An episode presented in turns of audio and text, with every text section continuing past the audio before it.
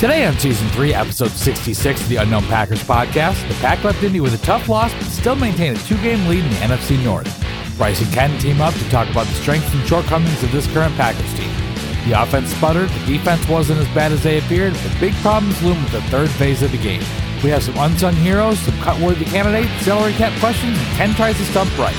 Hang on tight, it's Bears week. And now it's time for 7 and 3 on tap.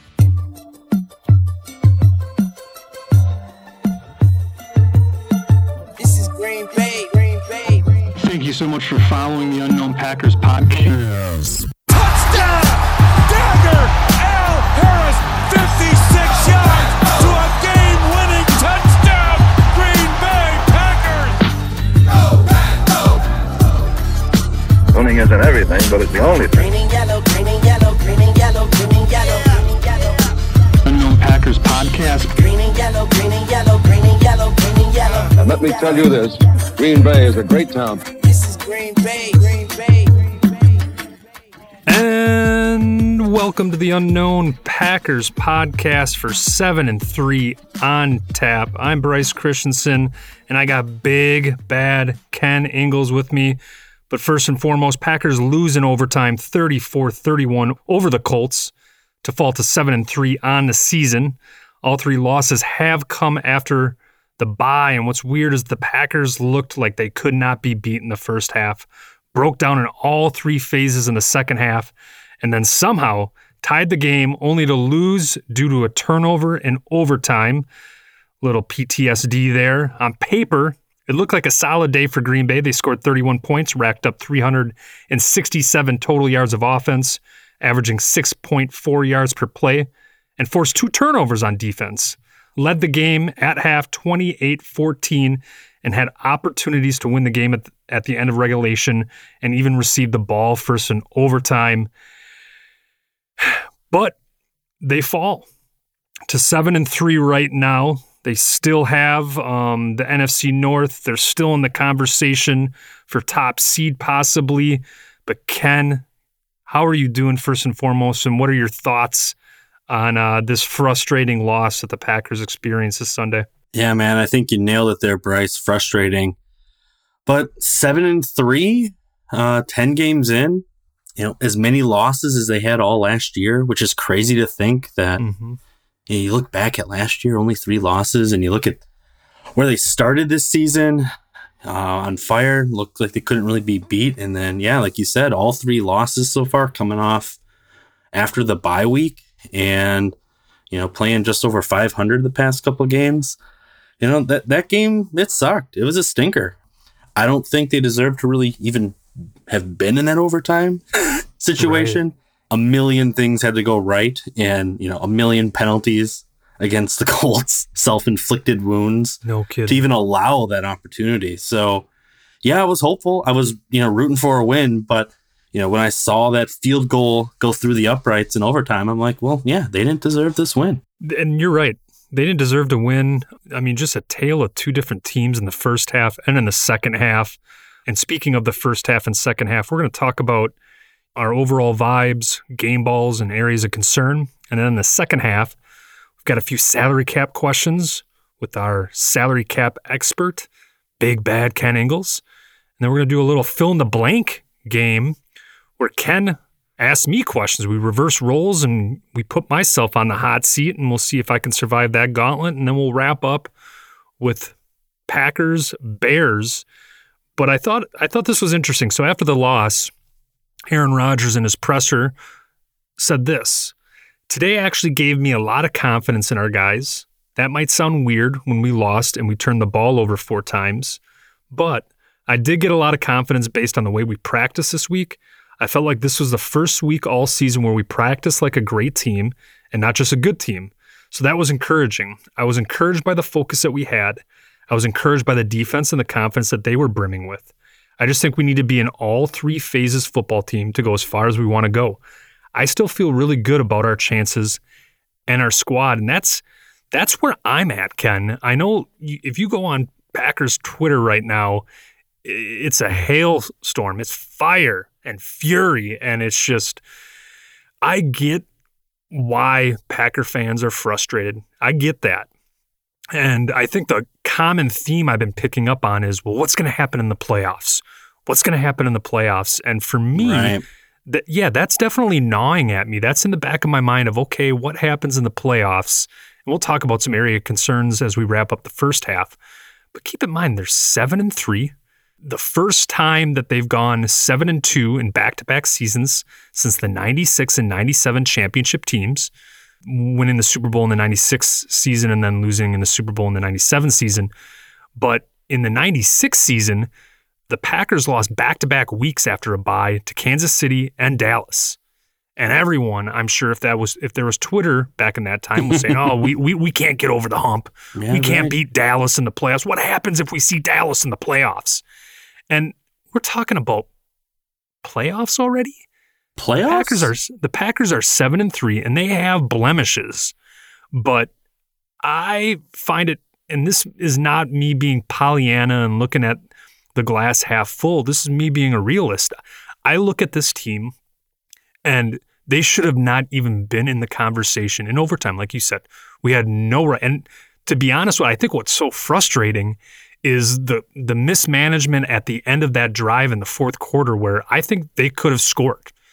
I think just sort of how they let a lot of clock, uh, a lot of time run off the clock, and then they only had one opportunity where Rodgers overthrew Adams, and then Crosby kicked in the three points to send it into overtime.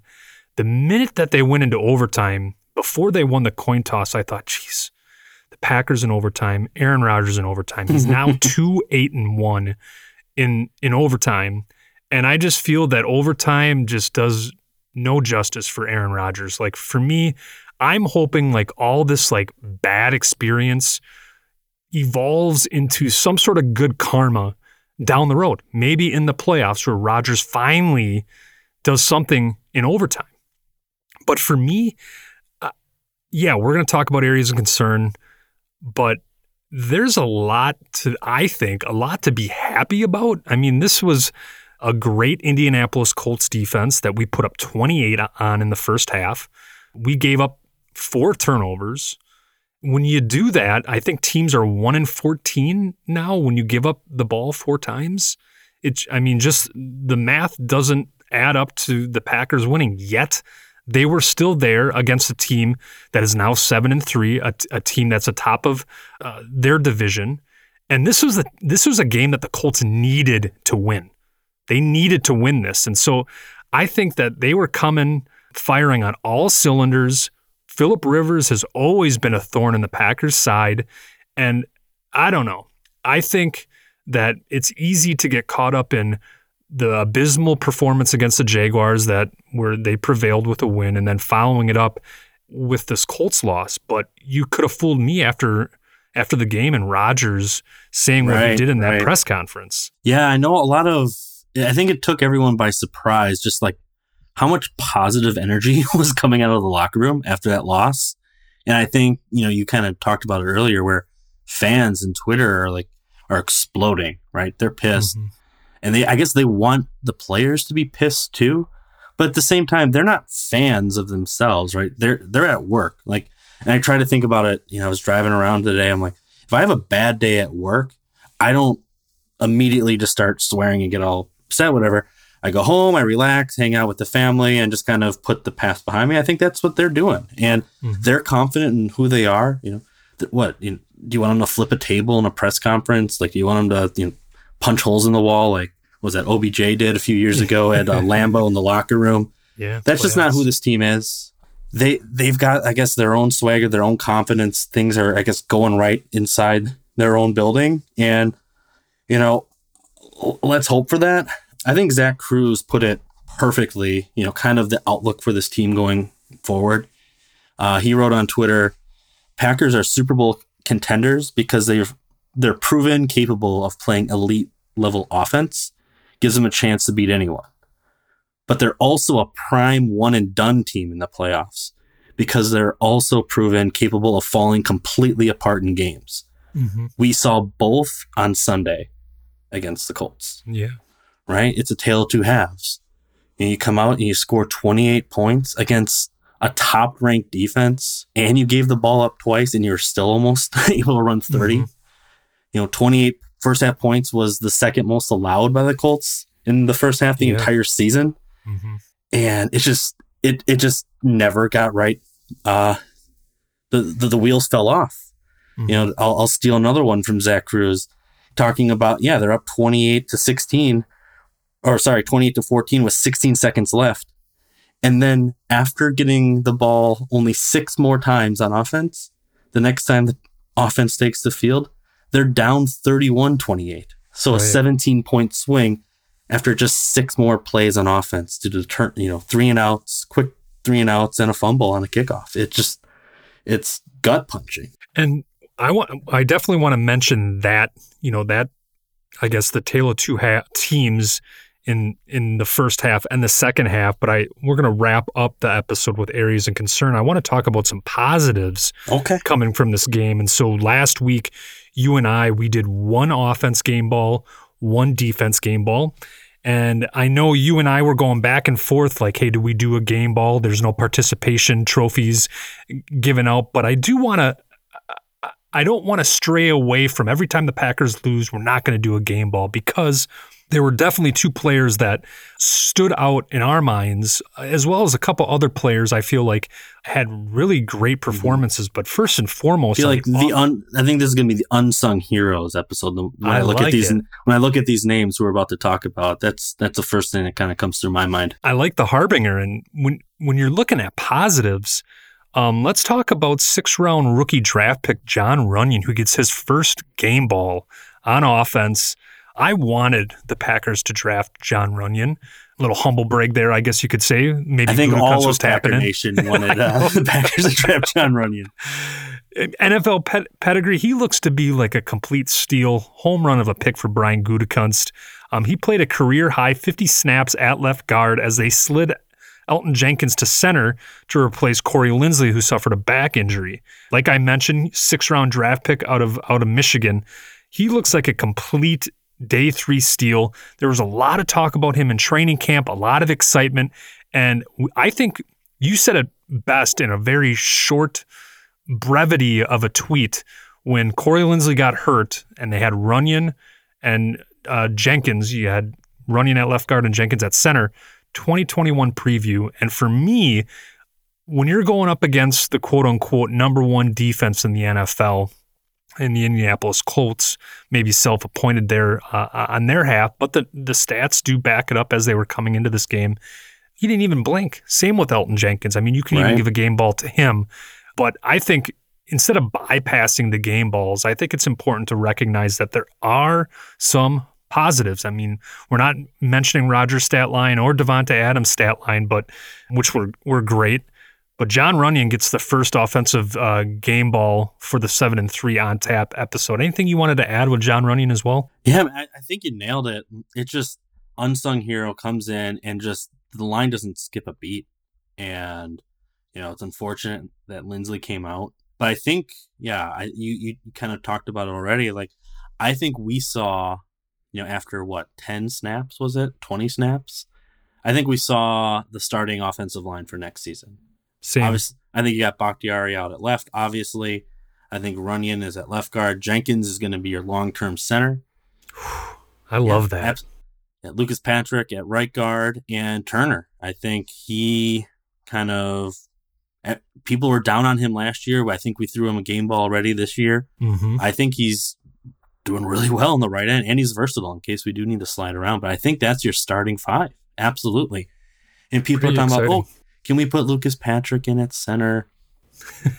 well, he's only under contract for one more year, and then he's Mhm. probably gone. Let's be honest. Mhm. So, and center's not a position you want to mess around with. But yeah, Jon Runyan, sixth round, like what a, you know, he's come in now what three games this Yeah. season, Mhm. and and you never heard his name called, which is always a good thing. You know, it's hard to evaluate real time when you're watching a game, but yeah, if you, just I, he's been solid, meet you know, exceeding all expectations. He's the first guy off the bench at this point. Mhm. Him or Wagner, depending whether it's a tackle need or anything on the interior.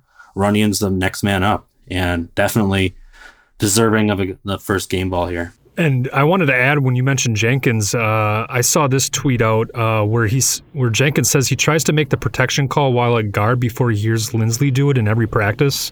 Says it's helped him with the line calls yesterday in Sunday's game when he had to make the switch to center. The the minute Linsley went out, I I haven't been fixated on an offensive lineman. I in, in, in re- maybe last year when Elgton Jenkins was a complete stud at left guard, but I was glued at just seeing what Elgton Jenkins could do. Oh, yeah? and and maybe maybe it's just me getting excited, but man, he can snap the football. There's some juice to it. Perfect spiral. He seems like he's in complete control, like in his groove. This is a guy that was a center at Mississippi State, was drafted as a center. So I'm excited to see him at his most natural position. I mean, we could even give him a game ball, but speaking of game balls and wrapping up the two that we give away, want to introduce the the game ball on the defensive side of the ball? Absolutely. This is a guy who I've noticed, for lack of a better word, almost every single game. And it's just, and that's going to Raven Greene. It's a guy that, for me, is always flashing on the screen. You always seem to be around the ball. Against the Colts, eight tackles. He had that clutch forced fumble on that first drive.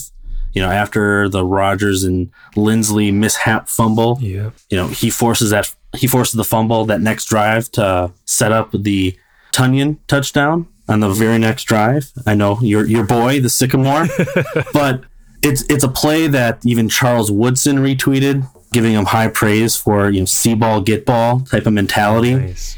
and just it's just great to see the physicality, the urgency, open field tackling Mhm. from that from that safety position that we really haven't seen. It just no matter where I look, it seems like 24 is always on the screen, always putting his nose in the ball, whether it's playing deep or close up on the line.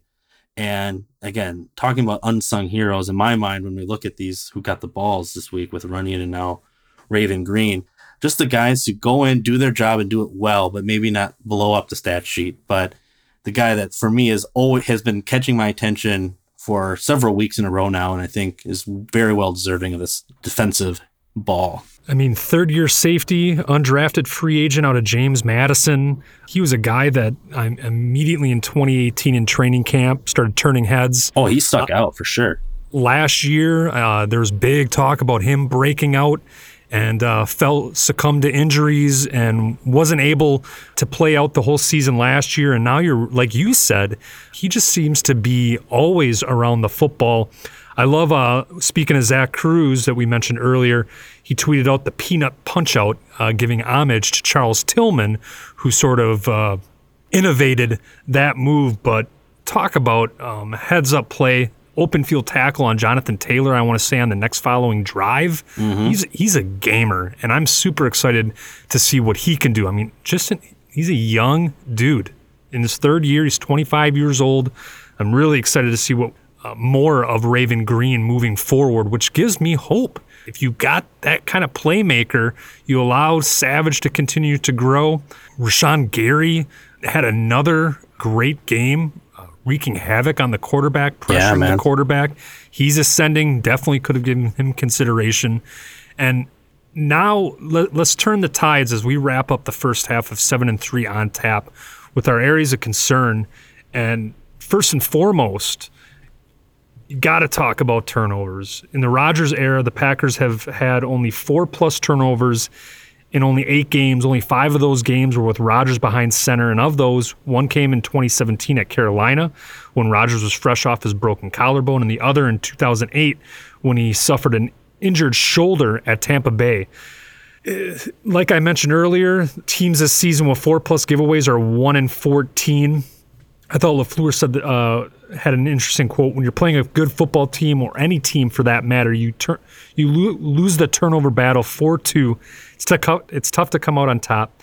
Got to give them credit. We knew what we were facing. We knew uh, we were facing a really good football team that does as good a job as anybody in terms of punching the ball out. Again, when you lose the turnover battle like that, it's usually going to end up in a defeat. And so it's an area of concern because this is six turnovers now in two games, and Rodgers making some ill-advised throws, which seems very.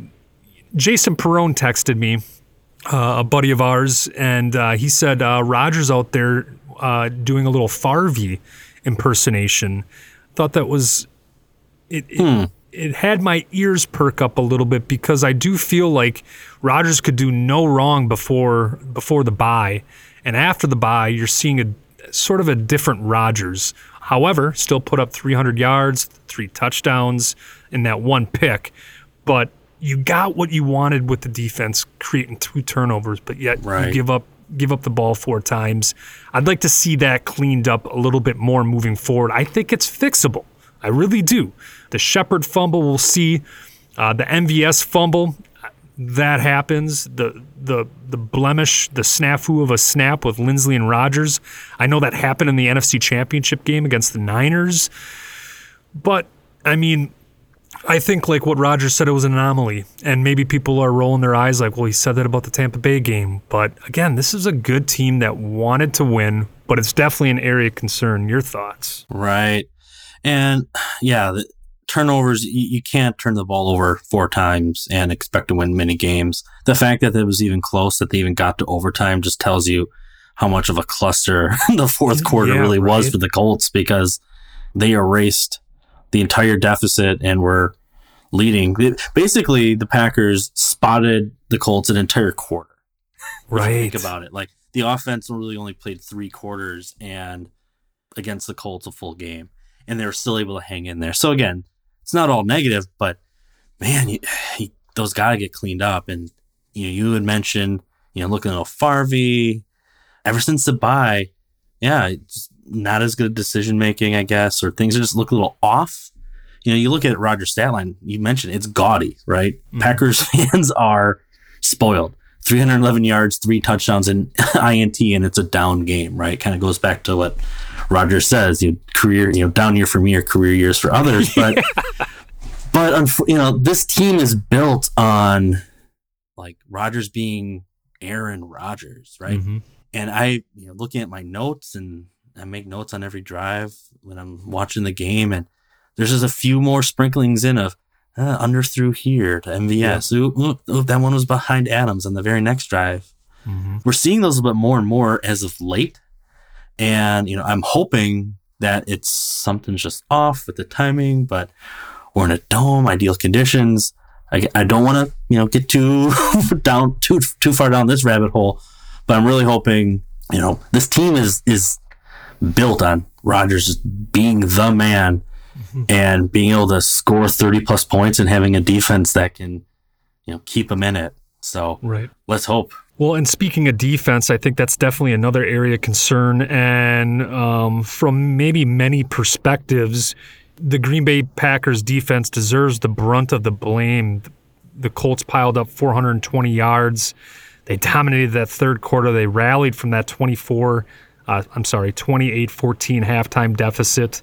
Their 140 rushing yards, 97 came in the second half. However, maybe Green Bay isn't even in overtime. Maybe they get blown into the water if it wasn't for the defense. Uh, the Packers' four giveaways were only turned into only six points. They didn't even allow a single first down on those turnovers.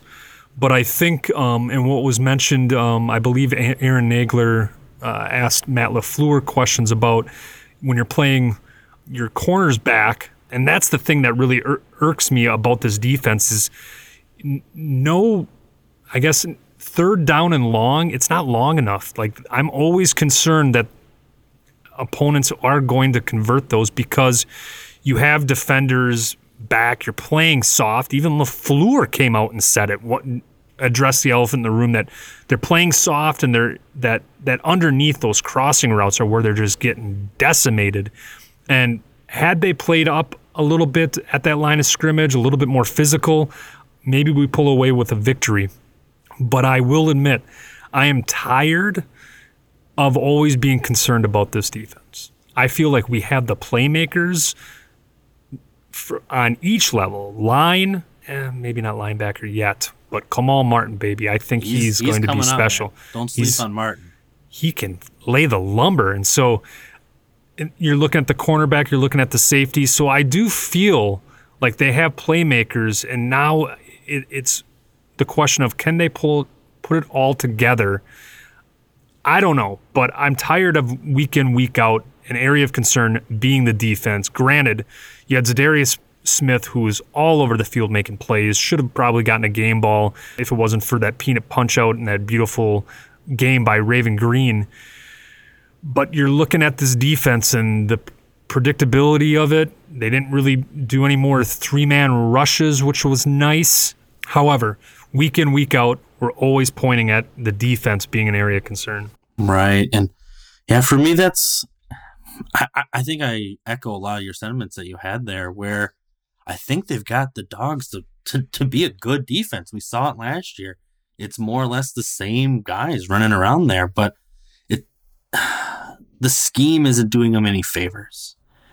You know, when it's third and 19 and you line up 20 yards off the ball and they gain 14, it, I know. that's not a surprise. Like Mhm. you see it coming now, which is unfortunate. I can't remember the last time where it, you you even said this where it's like third and long, and I wasn't like it wasn't like oh there's like almost no chance they make it. It's like a coin flip or even it's 50-50. Oh, it's third and twelve. Uh, they'll probably have some wide open you know guy in the middle of the field for 15 yards, and it's I don't, you know, to preview, I don't want to get too much because I've got a question about for you for the fill in the blank on the defense side of the ball later, a little preview into that. But forward to it. yeah, this, it's concerning. It just seems that there's so much more opportunity to make quarterbacks uncomfortable by rushing four, rushing five in some of those situations instead of a three man rush and, you know, soft shell coverage. And Rivers was hurt. He Yeah. couldn't move. He was a statue. He could you know, every time in that second half, he was just on the sideline trying to stretch out his lower, um, something on the lower leg. It's like the guy can't move.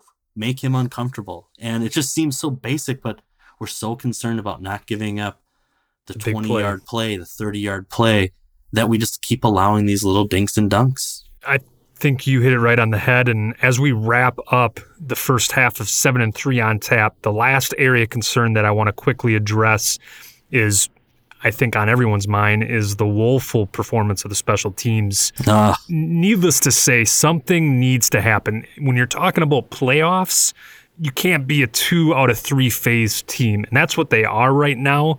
I do think that this defense can be good enough for the Packers to get to the promised land. However, I do think the special teams is that thorn in the side for the Green Bay Packers. They need to flip the script. Against Houston, it was a block punt.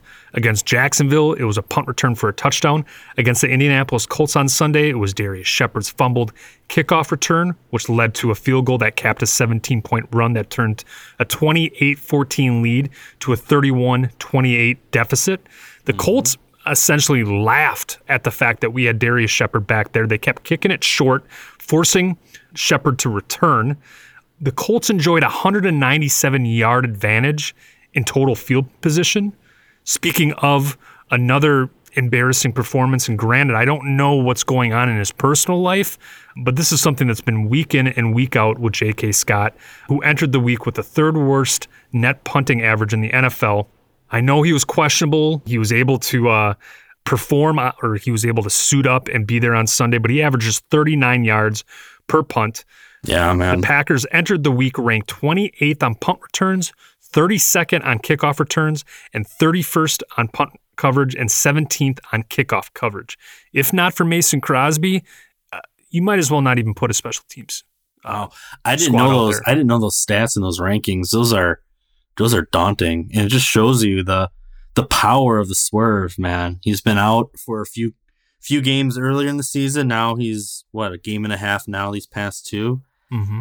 yeah, rough. Um, yeah, and I, you know, I don't. Again, I don't know what's going on with J.K. Scott. He didn't even make the flight out on the day before the game. He he flew out there Sunday morning. Mm-hmm. Packers had to sign what Drew Kaser Yep. for one day. Yeah, made forty eight grand by the way, just to be That's a- That's What- a pretty penny. that that's a deal. I could be a backup punter and not. Sign, hook me up. But yeah, not a bad gig if you can get it. But you know, Andy Herman had a tweet saying, you know, unfortunately, Kaser's going to get cut on Monday, which he did. Yep. But he's like, maybe the other punter is the one who should be cut because things haven't been looking very good. But again, you never know what's going on. You know, miss a game for personal reasons. You don't know what that could be. Wish him the best, but mm-hmm. unfortunately, it just it's it's not getting the job done on game day, which is in this league what matters. Well, there you have it, Packer fans, for the first half of seven and three on tap. Buckle up. It's going to be a fun second half. We got salary cap questions, fill in the blank questions, and then we're going to wrap up with the Chicago Bears quick preview. Be right back. Go Pack Go.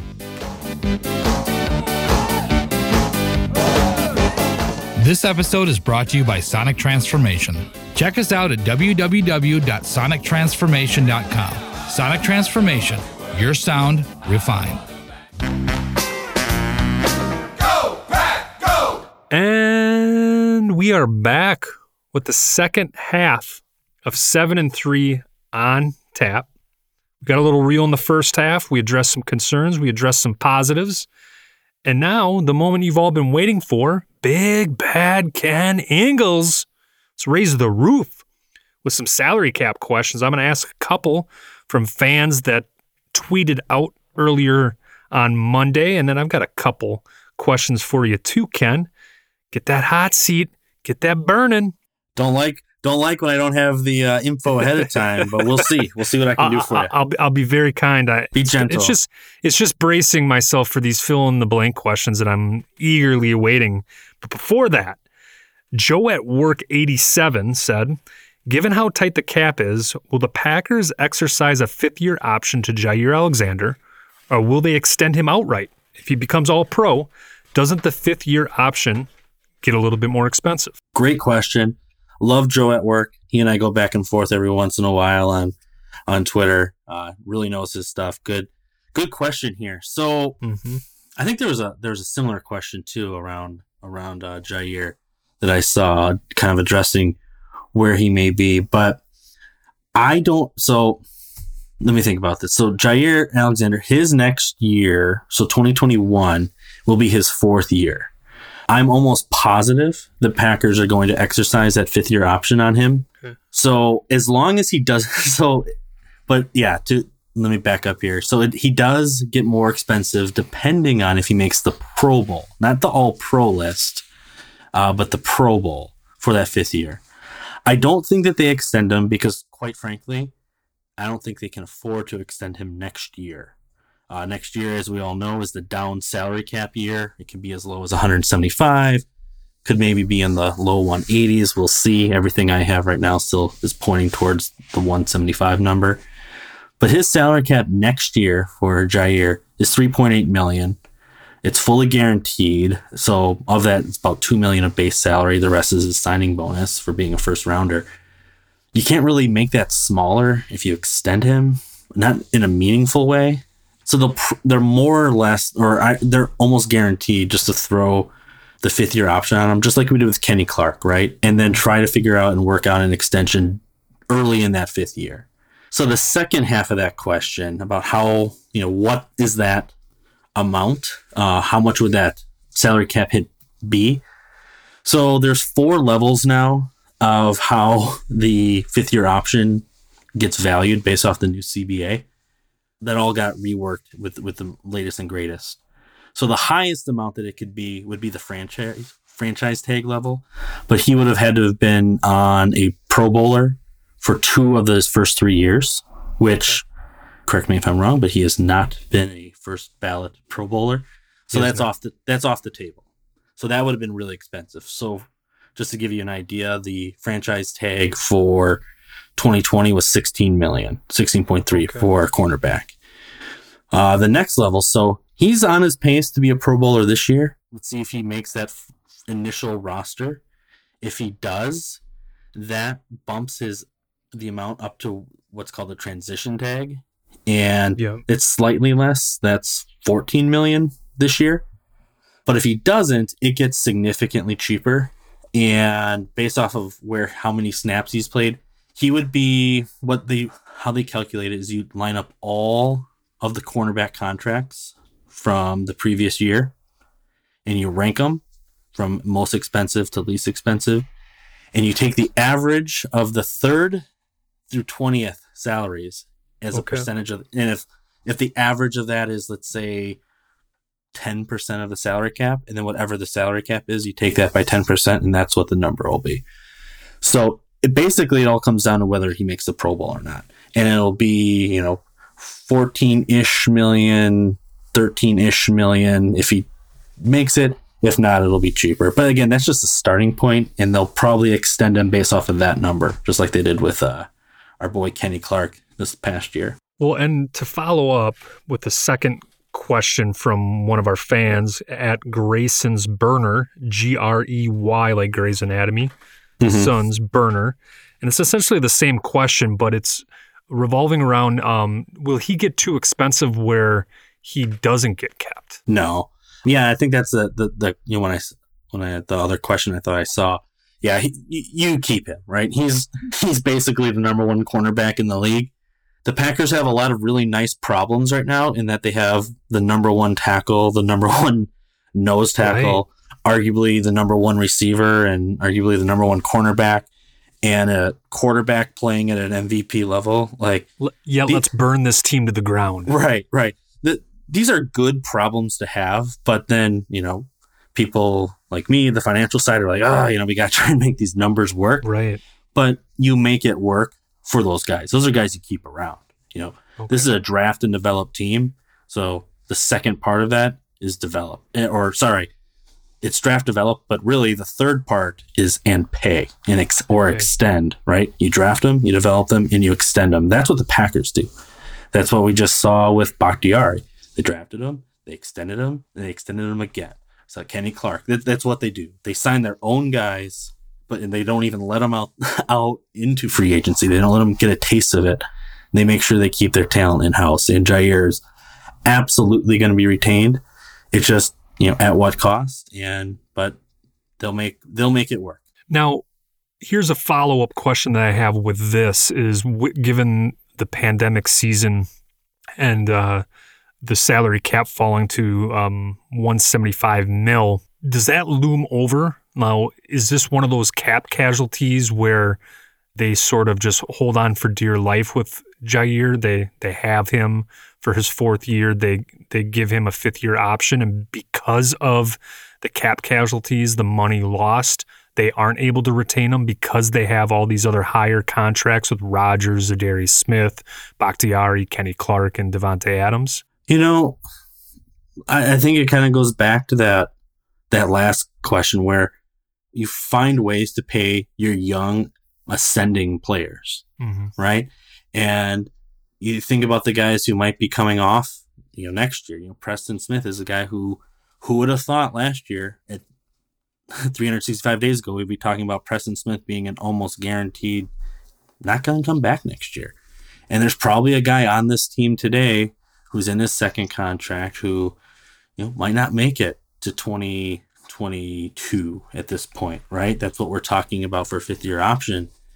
But by that time, 2022, the cap should be not Stabilized. completely back to like pre-COVID because how this works is the owners right now are losing money. And I know no one feels sorry for the owners, but that's their job is they own these teams to make money and that and the players are in this to make money and they split it not quite 50-50, but you know, along those lines.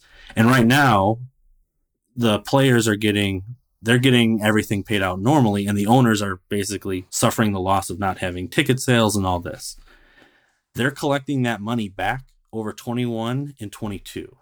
Uh, Okay. The years, maybe 23 as well. That's the agreement that they signed. So even if things are back to normal and there's, you know, a potential vaccine and the stands are packed again, there's still going to be that payback that's built into the salary cap. So even if, you know, let's say it's would have gone up by 15 million in a normal year, well, there might be kind of that payback that's still on the book. So it might be end up being flat. You could have I it where it goes down next year and then it kind of goes back to what it was this year, the year after. And then Okay. after that, see a big jump back up. But it's going to be a two year impact. But to answer your original question, Jaire, th- there's no way that they let him walk.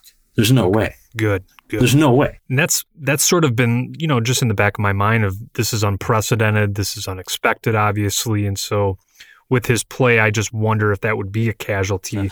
I think we're going to see the majority of like the bloodshed, quote unquote, of the salary cap impacts this upcoming offseason.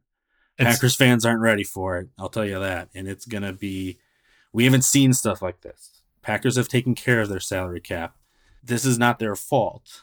Um, Again, they've got good problems. They have a great tackle. They have a great nose tackle. They've got an expensive, great quarterback. They've got all their free agents they signed a few years ago. These are these are good problems, but unfortunately, the world has changed around us, and everyone's doing their job a little bit differently, and uh, that's just going to be delayed about a year in the NFL, and we're going to see that effect next year hard. And to wrap up the salary cap, I mean, we could, I could talk for hours with you on this, but this is my question that I have for you, and you've you've alluded to it, you've expanded on it a little bit in in our previous episodes with the salary cap questions, and you just mentioned it earlier.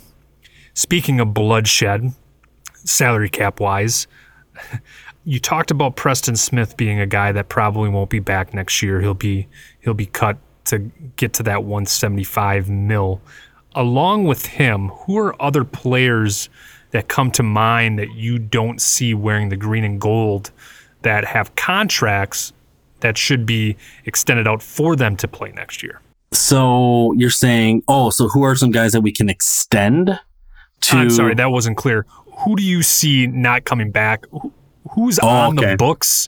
But is not coming back next year. yeah, All right. My, I call the, these four names are names I've always kind of had built into my scenario when I kind of look at next year for how they can manage to where they need to be. Just a reminder, everyone listening, right now, with everything involved, the Packers need to make about $40 million with of room between now and the start of next season, which covers the draft, existing players, practice squad, and keeping a little bit of money on the side, and bringing back some of their, you know, cheap guys. Not not any of their expensive free agents, just their cheap ones, like Allen Lazard coming back for under a million bucks. That's a no brainer. So uh, they need to they need to find forty million dollars, and they either need to cut people or restructure them. But to answer your question with the cuts, uh, these four names are the ones that I always think about. Preston Smith. I have Christian Kirksey. There's like almost no way he comes back at this point, especially with how Barnes and Martin have been playing. And his contract is just it's it can get very expensive the more and more he plays because there's lots of incentive built into his contract for being able to actually start games that are not on the cap now, but will be as he starts playing those. There's just no way he makes the team. Uh, Rick Wagner, and I also have Dean Lowry, just unfortunately not playing up to that contract. So Okay. you you look at guy, you know, Preston just not playing up to the level of the contract. They can maybe ask him to take a humongous pay cut, but you know he can probably get paid elsewhere. Mm-hmm. You look at the guys, what Kirksey and Wagner. Those were our two quote unquote big signings this past year. Everyone kind of looked at those as yeah, they're two year deals, but they're kind of one and done with the structure, and I think that's exactly how it'll play out. Plus, they have good replacements for him. You've got Turner, who again we talked about in the f- first half, who can easily come in and you know be that right tackle, and they can just find someone in the draft to be the swing tackle. Okay. So All right. those are the four. But again, those four aren't enough to do it. They're going to have to restructure a, a lot of other guys. Well, I love it. And I find this super fascinating. I hope everyone else enjoys the salary cap questions from Big Bad Ken Ingles. And now we're flipping the table, switching roles, and I'm eagerly awaiting the fill in the blank questions that you have for me. All right. Yep. So these shouldn't be these shouldn't be too bad, but it, it should definitely get get you thinking a little bit. So right now, the Packers, as we know, are seven and three. Listening to the seven and three on tap episode, but so fill in this blank for me, Brice. The 2020 Packers regular season record will be blank. So where are they going to end up? If they win Seven out, they're three. 13 and three. If they don't win another game, they're seven and nine. But you know, what, Uh, I like that both sides of the spectrum. Um, I want to say that they could win out, but I think realistically, I'm going to say 12 and four. I think that the one team that could give them um, issues is Tennessee, which will probably have the fan base crumbling because we lost to another team that has a winning percentage. Tennessee does everything really well that Green Bay struggles in. I mean, I just see Derrick Henry running all over our Packers defense. Maybe they can fix it up here in a little bit in these next couple weeks, but I'm going to say I, I would love for them to go 13 and 3, cruise. I think that they're capable of it. Surprisingly, I know that probably fans tuning in are like, nope, they're not going to win another game, or whoever has a winning record, they're going to lose to. But I will say uh, 12 and 4. I think that they win out outside of the Tennessee game. I'm there with you. I've got them at 12 and 4 or 11 and 5. You know, as I look at who they've got left, they got the Bears twice, the Eagles, Lions, Panthers, and Titans. Yeah, I can I can see the Titans being tricky. The Bears, we'll talk about them in a little bit, but you can never sleep on them. You know, oldest rivalry in sports, and they come to play. But yeah, I don't I don't see the win out though. For some, I think there'll be a little another one slip. But hey, they could go. They could run the table, of course. I don't know. I would love it. I I don't know. Tennessee that Tennessee that gives me the most the most pause, but again, they haven't been as as impressive as they were in the beginning half. Kind of like the Packers, right? Mhm. You know, the last couple games haven't been exactly there. But hey, I can't wait to watch those six games and see where this ends up. And hopefully, the Packers are on top, looking down at everyone else in the NFC. I will say this. I had the Packers at 12 and 4 in the beginning of the season when the, the schedule released, and I had them losing to Tampa Bay, Indianapolis, Tennessee, and Minnesota. But I had them min- losing at Minnesota away. You know what? That's close enough, man. I'll I'll give you. I had eleven and five, so we'll see. Things are shaping up. All right. All right. well, got a couple more, I, I feel. I do. I do. Here's here's a good one for you. So bl- blank, and the blank has to be a player that is not Aaron Rodgers. Okay.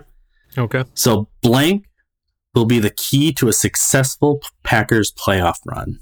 Ooh, that's a tough one. While you think about it, I'll give you mine. How about that? All right. All right. And this is MVS. Oh, I love it. I I, love it.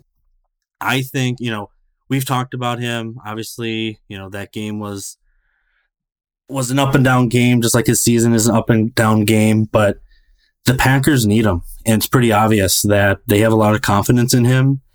And especially with Lazard back on the field, they're gonna have opportunities to go do the do the moon ball, do the long ball. And mm-hmm. that's where he excels. And if you got a guy like Adams, who's just a playmaker, you got the deep threat in MVS, and you got Lazard, who's just the everyman and the possession third down machine that they got to cover, you'll see that the tight ends are starting to come back to life again. They were, I think, were nine for nine in pass attempts to tight ends this past game. You see what this receiver corps can do. And I know MVS had a down game. I know fans got on him, and but I think he is going to be the the cog in this offensive machine to make the team go. I love it. And not to copy yours, but man, that's a beautiful one. I think if he can look in the San Francisco game, he scored two touchdowns. In the Jaguars game, 140 plus and a touchdown. Had another um, really uh, had a great catch, and then also had that play that resulted in defensive pass interference and obviously the the fumble. But I think when he's starting to come into his own. I, I think him and Rodgers are on the same page. He brims with confidence. You got the team backing him up. I love that. I think in order for me to answer your question, uh, the first person that came to mind was Aaron Jones. I think if Aaron Rodgers is on on point, MVP Aaron Rodgers, and you have Aaron Jones just eating, I think if I would say non-player, I would say Matt LaFleur, uh, just for the sole fact of he seems to be different from the first half to the second half. I, I hate to call it. Uh, once the script runs out, they start to s- sort of uh, grasp at straws. But I would like to see Aaron Jones be more of a focal point in all four quarters And I think that opens things up for Rodgers as well as the receivers. But I think if Aaron Jones is in fuego in this in the playoffs as well as Rodgers, I don't think you can stop the Green Bay Packers personally. Right. Yeah, I can't argue with an Aaron Jones pick here either. That's a to get that ground game going and to be like you said a focal point will be key and it just opens up everything. You I think the most successful and exciting games as Packer fans as as viewers have been those games where Jones gets going and going and putting up gaudy numbers, but then the tight ends get involved. The receivers are getting open because they have to respect the run, and it just becomes part of this perfect recipe. So, yeah, hopefully, question. yeah. All right, and the, and the final one that I have, and I we talked about it a little bit on the front end, but so the blank here is going to be going towards the defensive side of the ball, and so the identity of this Packers defense is currently Predictable. damn. That's a good answer. It really is. Hmm if wow i wasn't expecting the bold one word response but it's true. You see it week in and week out. Three man rush not a lot of pressure playing soft playing Soft off. coverage. yeah. Underneath had- those I crosser had- routes are wide open. hmm me when i you know my answer was we quote unquote won't give up the big play but will happily give you third and manageable is kind of like put as We should make Which- T-shirts for that. which is true. Like, Yeah. yeah, they, they don't give up 25 yards, but they'll give up 15 on a when you need 19, and then they'll go Right. for it on fourth down. Like, it's it's just infuriating. But I think you nailed it on the head with with predictable there. What a perfect answer. I mean, when you look at the Colts game, they allowed five consecutive scores spanning the end of the second quarter to the midway through the fourth quarter. Those first four drives 12 plays, 75 yards, 14 plays, 56 yards, 10 plays for 55 yards, and eight plays for 50 yards. They had a third and 12 that was converted with an underneath throw, which you saw. Um, you had a third and nine. One defender had his eyes elsewhere, got greedy, made a false move, gave up a step on his man. Third and 10, check down gets nine. Fourth and one converted. Third and 19, a screen gets 15. Fourth and four converted. I get the whole like not wanting to give up a, a big play on top of being predictable, field awareness. Like what's going on? Is it is it the players? Is it the coach? Um, I'm glad LaFleur addressed the elephant in the room because we've been seeing it week in and week out. I think that this is a championship caliber team. We're seven and three, but special teams, and then uh, you have a blueprint, unfortunately, on how to beat this this Packers defense unless they can get creative and unless they can start getting a few more. I don't know if gimmick is the right word, but having some of these ascending players start to come into their own, um, they can generate more turnovers. I just personally don't see Pettine changing. So I think if we want to go deep, if we want to bring home what is rightfully ours, it's going to have to be the, the Aaron Rodgers show, Aaron Jones show, MVS blowing up, and the defense uh, being respectable, I guess, uh, middle of the pack. Um, may, may, maybe something happens, but uh, history has shown so far with Pettine. You know, this is a second year with most of these players. You know, you've got the Za'Darius Smith, um, Jaire Alexander's third year, Amos in his second year, Savage in his second year. So a lot of young players in this Pettine defense. So maybe they can click, but at this moment right now, they're predictable, and uh, that's something that. Uh, I'd, I'd like to see change uh, moving forward. But great questions, man. I like these fill in the blanks. We should do this every week. Deal. Now it's on me to you know come up and try and find some of these to stump you, but you're too All good right. at it.